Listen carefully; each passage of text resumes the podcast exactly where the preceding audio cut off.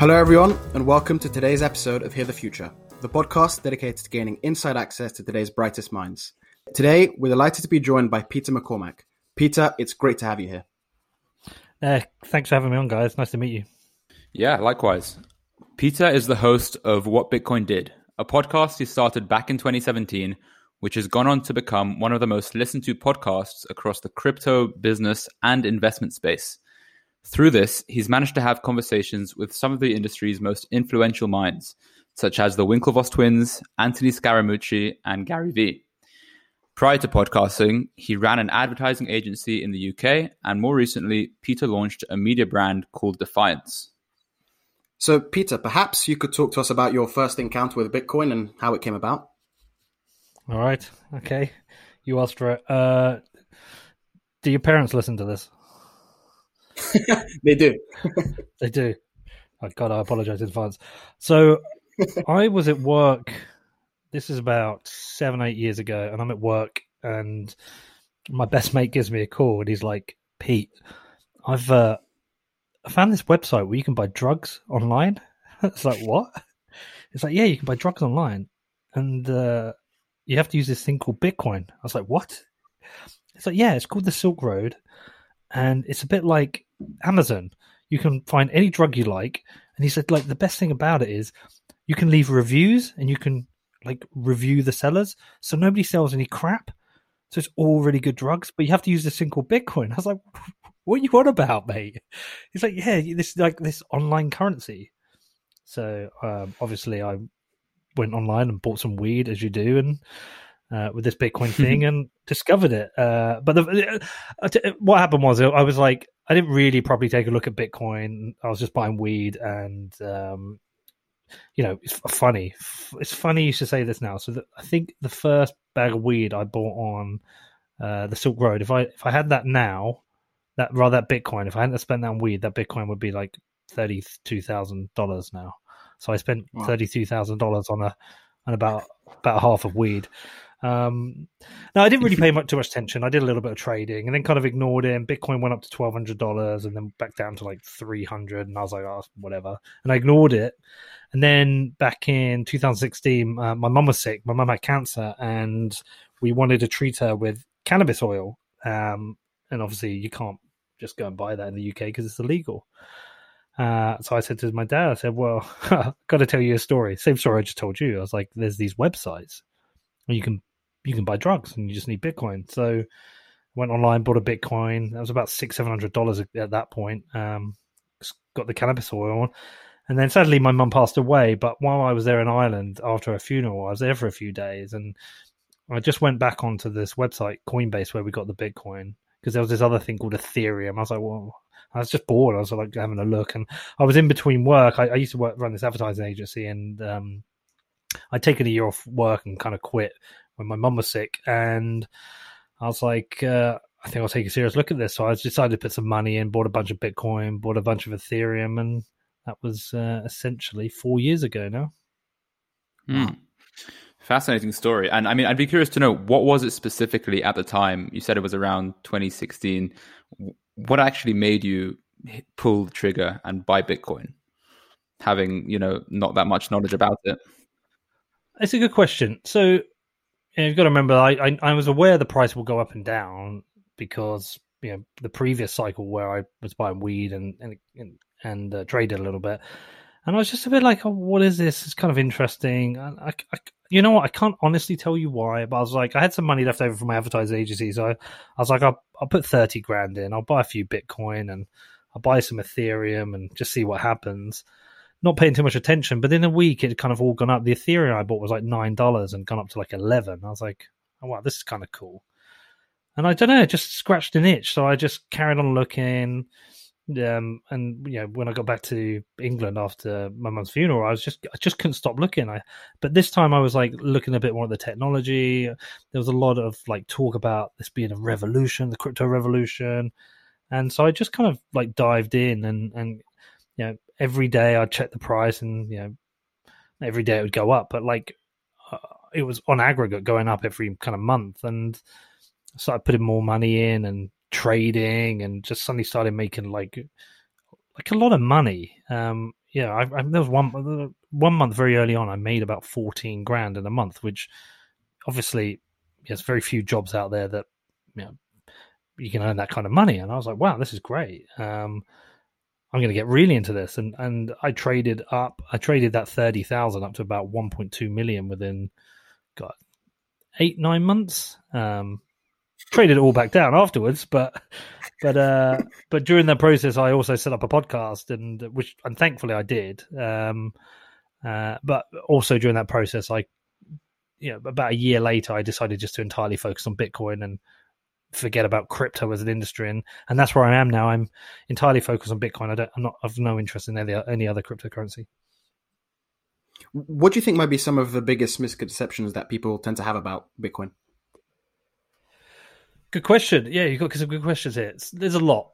I think sometimes it's not even just a misconception. I think sometimes you hear about Bitcoin. If you've loosely heard a bit about Bitcoin on the uh, on the news, it's either from some like over enthusiastic friend who's like, "Oh, I'm a Bitcoiner. You got to get a Bitcoin. It's the best thing ever." And like they try and convince you. And it's a bit like the same people who become vegans or who do um, you know do CrossFit or some other bullshit. Uh, so they're really in your face. So they can be kind of annoying. Or you hear about it on the news. It's like big. And, and you forgot you haven't heard about it for ages, and suddenly it's on the news again. It's like, oh, it's suddenly uh, all. time high, or some hospital's computer system's been shut down and whoever did it wants paying in Bitcoin. Like, you just hear these weird bits of news. So I don't think people can really get their head around what it is. They're just like, it's this thing. And I think if some people had to guess, they're probably like, well, it's kind of like digital money, I think, maybe. But I don't think people really know. Um, if people dive in a little bit, I, I, I guess the biggest misconceptions I can say often come from the press. You know, times like now, like the Telegraph, the Times, and the various newspapers will be writing about Bitcoin. And most of the time, they just write nonsense because they don't spend enough time looking at it. So they'll say things like, you know, it's, um, it uses the same energy as Pakistan, so it's an environmental nightmare, but they don't actually do the research and find out, like, the majority of Bitcoin is mined using uh, renewables. Uh, they'll call it a Ponzi scheme without actually realizing the, the what the actual structure of a Ponzi scheme is. So it's not a Ponzi scheme. Or they'll say it's, you know, it's got no intrinsic value. Or it's not backed by anything. And you'll say, well, okay, what's the pound backed by? It's not backed by gold. So I just think a lot of people just, I think it's not so much have it. There are a lot of misconceptions about Bitcoin, but I think the biggest issue isn't even the misconceptions. It's just understanding what it is and why it's important. And I don't think a lot of people get to that point. Uh, I've been telling my friends since it was three thousand, they should pay interest. No one, no one's cared. We're now at thirty thousand, and this week I've had five people get in touch. So mm-hmm. yeah, people want to make money off it, but but uh, you have to spend some time really understanding what it is. Yeah, yeah, of course. And I mean, I guess following on from that, like I'm sure a lot a lot of people come to you for advice, uh, especially people who are maybe new to the game. What advice would you give them now? Would you say, you know, to you know join like a the Bitcoin bull, or would you maybe suggest uh, to look at some altcoins, or you know, what's kind of a kind of general blanket statement perhaps that you tell a newbie? So I tell them, I tell them no, not an altcoin. Stay away from them. Look, if you want to go and trade them, fine, but the majority of altcoins eventually trend to zero value. So if you time them right, you can make money. But for every, you know, if you're a trader, for every thousand pound you make, someone has to lose a thousand pound. So for every million a trader makes out there, because there are people who are making millions, that's a cumulative a million that has to be pretty much lost elsewhere eventually. Um, so with altcoins, I just say stay away from them. Unless you are an expert trader, you really want to do it, stay away from it. Just focus on Bitcoin. And think about Bitcoin. I was like, I don't tell people like you have to get into it. I just say, look, it's worth taking a look. If the Bitcoin thesis is correct, at some point you're going to likely be involved. It might be might be next week, it might be next year, it might be in ten years, but at some point you are. And the longer you leave it, the more opportunity you're going to miss out on. Um, and then I try to explain to them what it is and why they should care. And the real simple thesis of Bitcoin, the simplest thesis to explain to people is that it's digital gold. And people will be like, well, why is digital gold important? And you start with, well, why is gold important? Why do some investors hold gold? And the reason a lot of investors hold gold is because it's a store of value. So over time, whatever happens to the value of money, gold tends to retain value. So if you go through periods of high inflation, you know, the purchasing power of your pound, our pounds or dollars or whatever is falling, gold tends to retain its value, sometimes going up, sometimes maybe dropping a bit, but generally speaking, it's over like an extended period of time, it's a good store of value. And the reason gold is a good store of value is that it's scarce. There's a limited amount of it on the planet. And people have historically used scarce items as money. So the thing about Bitcoin is Bitcoin is essentially digital gold. And now the when I, when you start taking people down this road, the, the first thing they they they struggle with is like, but but gold's a lump of metal. I get to hold it.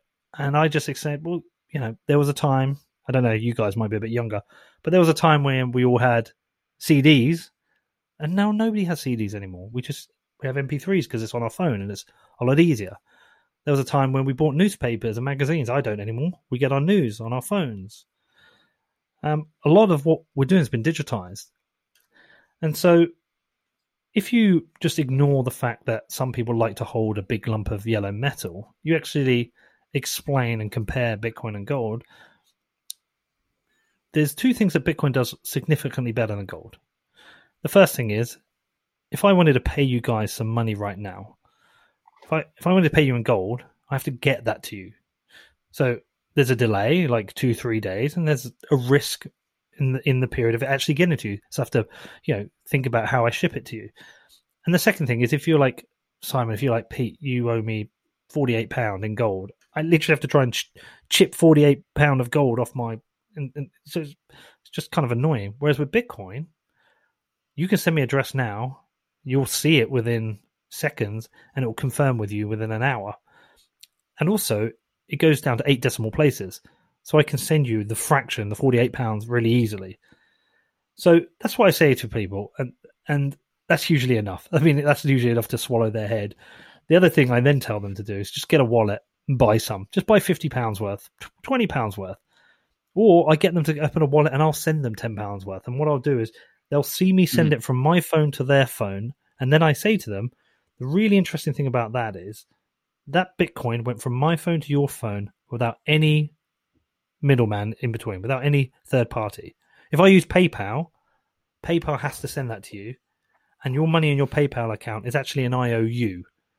Until you've withdrawn that from PayPal, it's just an I O U. Similar with a bank. If you're Barclays and I'm, I don't know, Metro, and I send you fifty pounds, it might be a couple of hours, but it's still an I O U. And in, also in that process, they might say, why you send, like, if it's a lot more money, say I wanted to send Simon, say I want to send you a million pounds, they might be saying, why are you sending Simon a million pounds? I'll be like, it's none of your business. Why? We're going to make it our business. So yeah. All those bank transfers and PayPal transfers are I O Us that you have to have permission to do. Bitcoin's permissionless. I can send it to you. No one can stop me. I can just send it to you. And when you've got that Bitcoin, you hold it. It's no I O U. It's yours. Sorry, lots, lots to, lots there. No, not at all. I think I, I'd be curious. So, given you know where we are in the world, we've had this pandemic. We have basically interest rates at zero percent, negative in some places. Do you think mm-hmm. this, if anything, just accelerates the usage of crypto mainstream? And, you know, where do you see that in the next five, ten, twenty years? Yeah, well, I think it has done. You know, we are, we're in this weird pandemic. Uh, our government here is borrowing ridiculous amounts of money. Most governments around the world are, uh, uh, the U S government is, you know, Biden administration is talking about trillions. Um, that money has to come from somewhere and has to be pay- paid back somehow.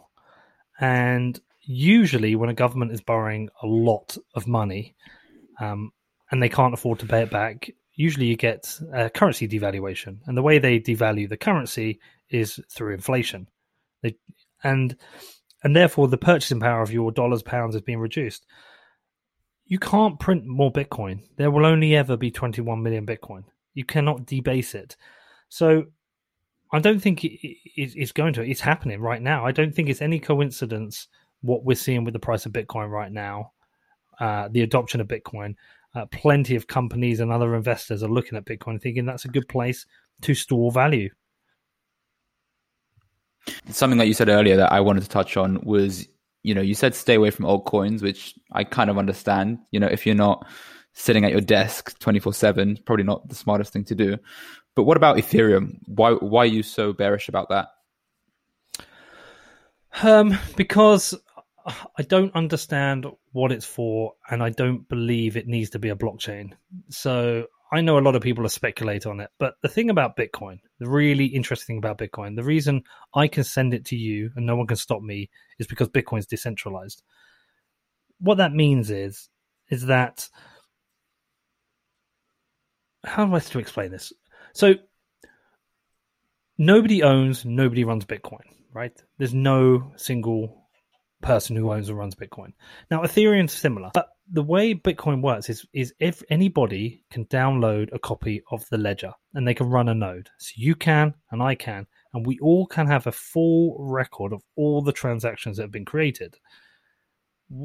Now, that's really useful because that means every single person who wants to be part of the network can validate every transaction. So if I send Bitcoin to you, you can validate that on your node that that was real, okay? And the way Bitcoin does that is it keeps its block size. You will have heard of a thing called a blockchain. Keeps it really small. Mm. Keeps it as tiny as possible. So even somebody on a, on a slow internet connection in a developing country can run a node on a Raspberry Pi, which is really easy, right? Over the twelve years of Bitcoin, all the transactional data comes in at about three hundred fifty gigabytes. So you can run it on almost any laptop. You can buy a hard external hard drive. The Ethereum blockchain now is at four terabytes. It's been going for about a mm. third of the time, maybe a half the time, but I think it's closer to a third of the time. And that's only increasing at, at an accelerating rate. Now, decentralizing that is very difficult. You or I would find it very difficult to run a node. Most of the nodes are run through uh, data centers, places like Infura. Now, if the government wants to turn off Bitcoin, they can't. I mean, the Chinese government has banned it. Bolivia has banned it. I think Pakistan has banned it. Bitcoin is still used in those countries because it's decentralized. You can't stop people. But if you want to, if the government wants to switch off Ethereum, it just goes to the data centers and, you know, orders it to be switched off. So, but secondly, also, the thing about Bitcoin is it's got a, this strong monetary policy, twenty-one million fixed Bitcoin. Whereas with Ethereum, they don't. They have like a weaker... They have an inflationary monetary policy. And all I want, all I care about with Bitcoin is that I can hold value and I can send value around the world as and when I want. Very simple use case. Ethereum is a bit more complicated. It does lots of different things. You know, it allows you to run, create applications, uh, allows you to run smart contracts. But in doing what it does, it has a massive attack surface. So I just have no interest in it myself. I think ultimately it is, it is doomed to failure. On on the topic of decentralization, I know there's a lot of uh, conspiracy theories as to how the origins of Bitcoin. I'd love to know your theory on, you know, who who was Satoshi Nakamoto? How did Bitcoin originate, if you have any? Yeah, I mean, so look, if I knew who it was, I wouldn't say. Um, and I actually kind of don't care anymore. So I think Bitcoin is kind of like this very amazing gift to the world, to have this decentralized form of money. Like if you look at what's happening in Nigeria or Belarus right now, Belarus, they have a dictator, dictator Lukashenko, um, who ran a fraudulent election, and the, the, the, you know, the citizens are uprising. And one of the ways they're uprising is they're on strike. But if they're on strike, they don't earn any money, they can't get paid. So people are sub- sending them Bitcoin, so they've got money, so they've got something they can sell, so they can live on. Similar to in Nigeria with the NSARS movement. Now, this is a gift to the world, to have a form of money that's outside of the control of the state. You know, we know what governments are like. And they never really have our best interests at heart. They, the people's best interests they have are, are, are government employees. They always put government employees first. Um, they make money in two ways. They tax us, which is taking our hard work, uh, hard-earned money away, or they borrow, which leads to inflation, which we pay for. So to have a form of money that's outside of the control of the government's amazing, and I think it's a gift to the world. The design of it is beautiful, and Satoshi Nakamoto, whoever that person or people may be, chose to be anonymous, and I think we respect that and leave them alone. Hmm. Fair enough. Um, I'm, I mean, I guess it is clear, you know, you definitely don't think Bitcoin is perfect. You know, there are definitely a lot of flaws that Bitcoin has. You know, take, for example, there was a story a couple of weeks ago. Yeah, I mean, for example, there was somebody who got locked out of their account because they forgot their, uh, you know, password to get in. And of course, you can blame that on that individual. But surely when you're talking about systems that we want to trust with, you know, all of our money in the future, how how can we really transition to that if there isn't, you know, a reset password button, something that people are so used to? How can we ever move away from that? But this is a feature, not a bug. This is about being self-sovereign. This is about being able to be in control of your own money and responsible for your own money. Now, let's put his situation into perspective. The headline, which is misleading, is that he's lost two hundred million of Bitcoin because he can't access his password. But it's not like he would have sat on that Bitcoin through every cycle thinking it's going to go up and up and up and up and I'm going to keep holding on to it. Most people had Bitcoin like he did at that stage, sold it when it went up in the first cycle. You know, he he didn't because he's lost the password. So the implication is like, oh, he's lost that Bitcoin because of his own stupidity. Um, anybody who understands Bitcoin now, who buys Bitcoin, understands they're self-sovereign and they're responsible, and they create their own security practices. You know, we're trying. You cannot. You can't have the, both worlds. You can't have a trustless system and then have customer service. You have to have one or the two. If you need customer service, if you want to, you know, you want yeah. someone to fix your mistakes, then, then go to the bank. If you want your own decentralized form of trustless, permissionless money, you have to be responsible yourself. Um, I won't lose my Bitcoin in that way. So that's a feature.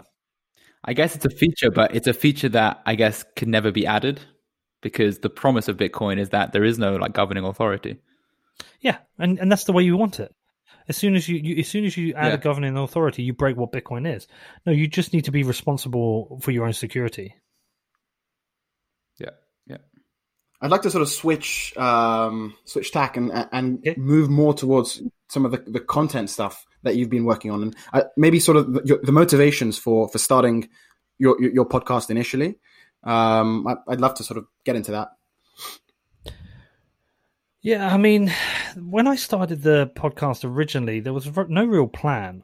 I just met a podcaster named Rich Roll, very successful podcaster, um, really great guy. And then I was involved in the Bitcoin thing and I was hanging out in um, L A and I saw him and I was just like, oh, tell me about this podcast thing. And he told me, and you know what it's like, just one day you decide to do it, right? And I, I went on Amazon, I bought the equipment, did the first interview, and didn't have any plans. It wasn't like, oh, this is going to be my career or a business. It was just something to do. And, and now, you know, here I am three and a half years later and I've got a team of eight people and it has become a business, but there was no plan. Um, I just did it a bit, bit like you did. I mean, I guess you guys sat down one day and said, let's do a podcast. And I don't know how many episodes you've done, but I mean, I'm here three and a half years later. At some point you'll be here three and a half years later and you'll go on your own journey. And I think that's the case for a lot of podcasters. Yeah, I mean, absolutely. I kind of remember it very clearly. I think I just messaged David almost, you know, half serious. Maybe we should just start a podcast because we, we'd always have these great conversations. And there were so many people that we wanted to meet, but we didn't really have a reason or an excuse to speak to them. Um, you know, it's not to say it's been the easiest thing. There's obviously hurdles that we faced, especially in the early stages, you know, building out a brand. It's not easy. But I mean, I'd love to hear, how did you overcome, you know, your hurdles very early on? And kind of what were they as well? I mean, I'm trying to think what hurdles I had. I mean, the first hurdle I had was consistency. So I did my first three shows and then I didn't do a show for a couple of months. And then I did another one. I was like, hold on, if I'm going to do this, I've got to be consistent. Um, so I made sure I did it every single week. And then I made sure I, uh, once I went to twice a week, I was consistent. And that I've stuck with. I think that's really, really important. Uh, getting guests is a hurdle, right? You know, you have target guests. I mean, I, I still have it, probably like you have it. You send out ten emails and maybe one person says, that's a, a hurdle. And then every now and again you have a win and you get someone like, yes, I got that person. And then onto the next one. Um, I've been very lucky. I've not really had that many hurdles um, because I've never really had a goal with it. I just did it, right? Um, I guess I've got more hurdles now than I did early on. I, th- I guess my hurdles now are sustaining a business, um, staying profitable, staying relevant. They're hurdles, but I don't, I don't really mm. overthink it too much. Actually, actually to be honest, um, just do it. Just turn up. Could you also talk more about Defiance? So that's the, the your newest sort of venture. Um, yeah. Is that still in stealth? Or could you no, no, no, no. That, that's, about, that's about a year in now. We've done episode seventy-six came out today. So that that was about, well, a couple of years into doing the Bitcoin show. There were other people I wanted to talk to who weren't in Bitcoin. Um, so I was just like, just I just launch another brand. I'll just launch another brand. I can talk to other people about other interesting topics. And then that's evolved from being an interview-based show, show to being like mini audio documentaries. So we did um, a seven-part series about Ghislaine Maxwell. We've just done a six-part series about Donald Trump. I did a four-parter about this band called The Ghost Inside. Um, we're, just, we're just picking stories we like. One of my old school friends now has come on board to help run the brand. And uh, my brother uh, is joining me, and um, yeah, it's just it's just a different product. Product, but I guess what I'm doing is kind of like edging myself towards creating like a media company. So it's gone from podcast to media company. Um, uh, I don't know if I'll do many more brands. I mean, I might launch one more, but uh, I'm I'm a lot older than you two. I mean, guessing you two are like what, mid twenties? Yeah, twenty-one. twenty-one. Yes. I'm twenty-two. Right, yeah. So your early twenties. So like, I'm about, I'm about double. I'm, I'm about like double my way through life than you two. And you know, I don't. It's not patronising thing. It's just like you start to slow down. Early forties. I've, you know, I haven't got the energy to create a big company with loads of people. I, you know, I'm thinking about right, ten, fifteen years. It'd be nice to really slow down and and retire. I ran a company in London where I had thirty-five people, and it's fun on the way up, but it's it's exhausting. You want to have families. You want to live your life. So. Now it's just a more of a case like this is a, a good business, but it's still a lifestyle business and it needs to remain that way because I, I don't want to get to that point where it's not fun anymore. Like I enjoy it.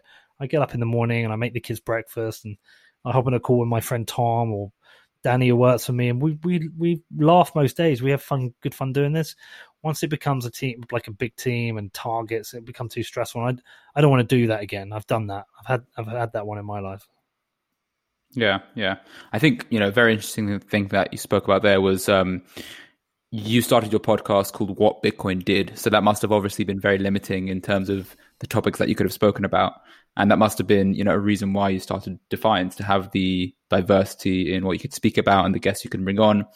It's almost similar to, you know, David and I, we started, our aim was initially finance investing, but it's really ventured into much more than that. Where do you think, you know, perhaps a more general question, where do you think the future of podcasting is going? And what do you think of the importance of transcribing podcasts in particular? Because, you know, so much content is being pushed out there. How can we really expect people to listen to that much? Yeah, it's a good, it's a good question. I mean, po- podcasting is still growing. Um, I think the thing about podcasting that people like is the authenticity of what is happening, of the experience. Uh, I work for me. And you two, in your podcast, work for you. You can speak to whoever you want and talk about whatever you want. You can, you know, we talked about swearing. You can go, fuck this bullshit. And you can, if you want to talk about football one week, or if you want to, like, if you want to talk about porn, if you want to do, like, I've interviewed porn stars, right? You can do whatever the fuck you want and not give a shit. There's a lot of authenticity in this. It's like the Joe Rogan effect. Everyone loves Joe Rogan because he's authentic. Like, you can do whatever you want.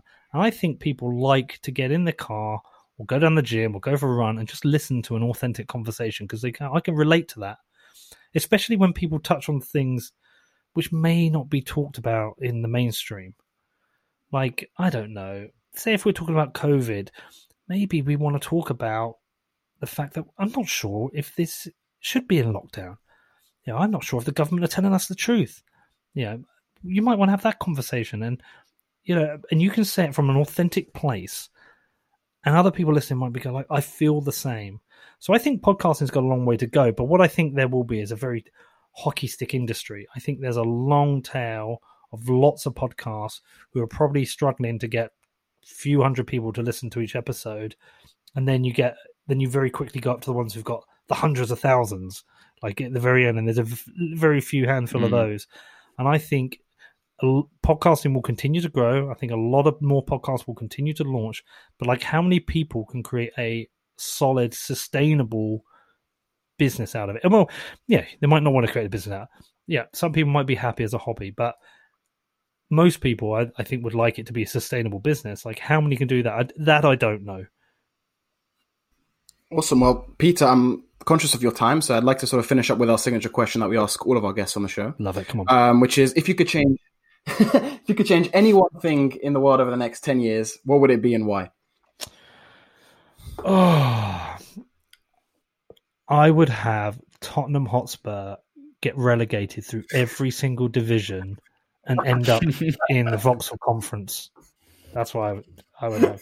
I'm not even an Arsenal fan. No, I'm only kidding. Um, what would I have? I would change one thing about the world over the next ten years. Um, I, obviously, this COVID thing to go away. Uh, it's had a dreadful effect in so many different ways. Mental health, the economy, the future of people's life. I mean, for you two, right? Is, I guess, did you did you both go to university? Yeah, I mean, I'm still at university and everything I mean, is just from home online. What a load of bullshit. Like, yeah. This is meant to be the funnest time of your life. University, you're meant to be getting an education, uh, partying, you know, getting laid, all the all the fun shit you want to do, right? And now this third year, it's just blown it blown it for you. And I guess perhaps part of last year. I mean, what what a crap thing. My son didn't get to have his sixteenth birthday party, didn't do his G C S Es. And so many people's lives have been changed. And I just... I, I think it's just it's the obvious choices for, for COVID to go away. Um, and I think when it does, or if it does, I hope we really realize what we had and cherish it a lot more, because I think we all took for granted what a, an amazing planet we have and amazing lives we can lead. That So if, I picked two, Tot- Tottenham to get relegated through every division and COVID to go away. Nice. Awesome. Well, thanks so much for your time, Peter, today. I really enjoyed speaking with you. Yeah, I really enjoyed it, guys. This was great. Thank you so much, Peter.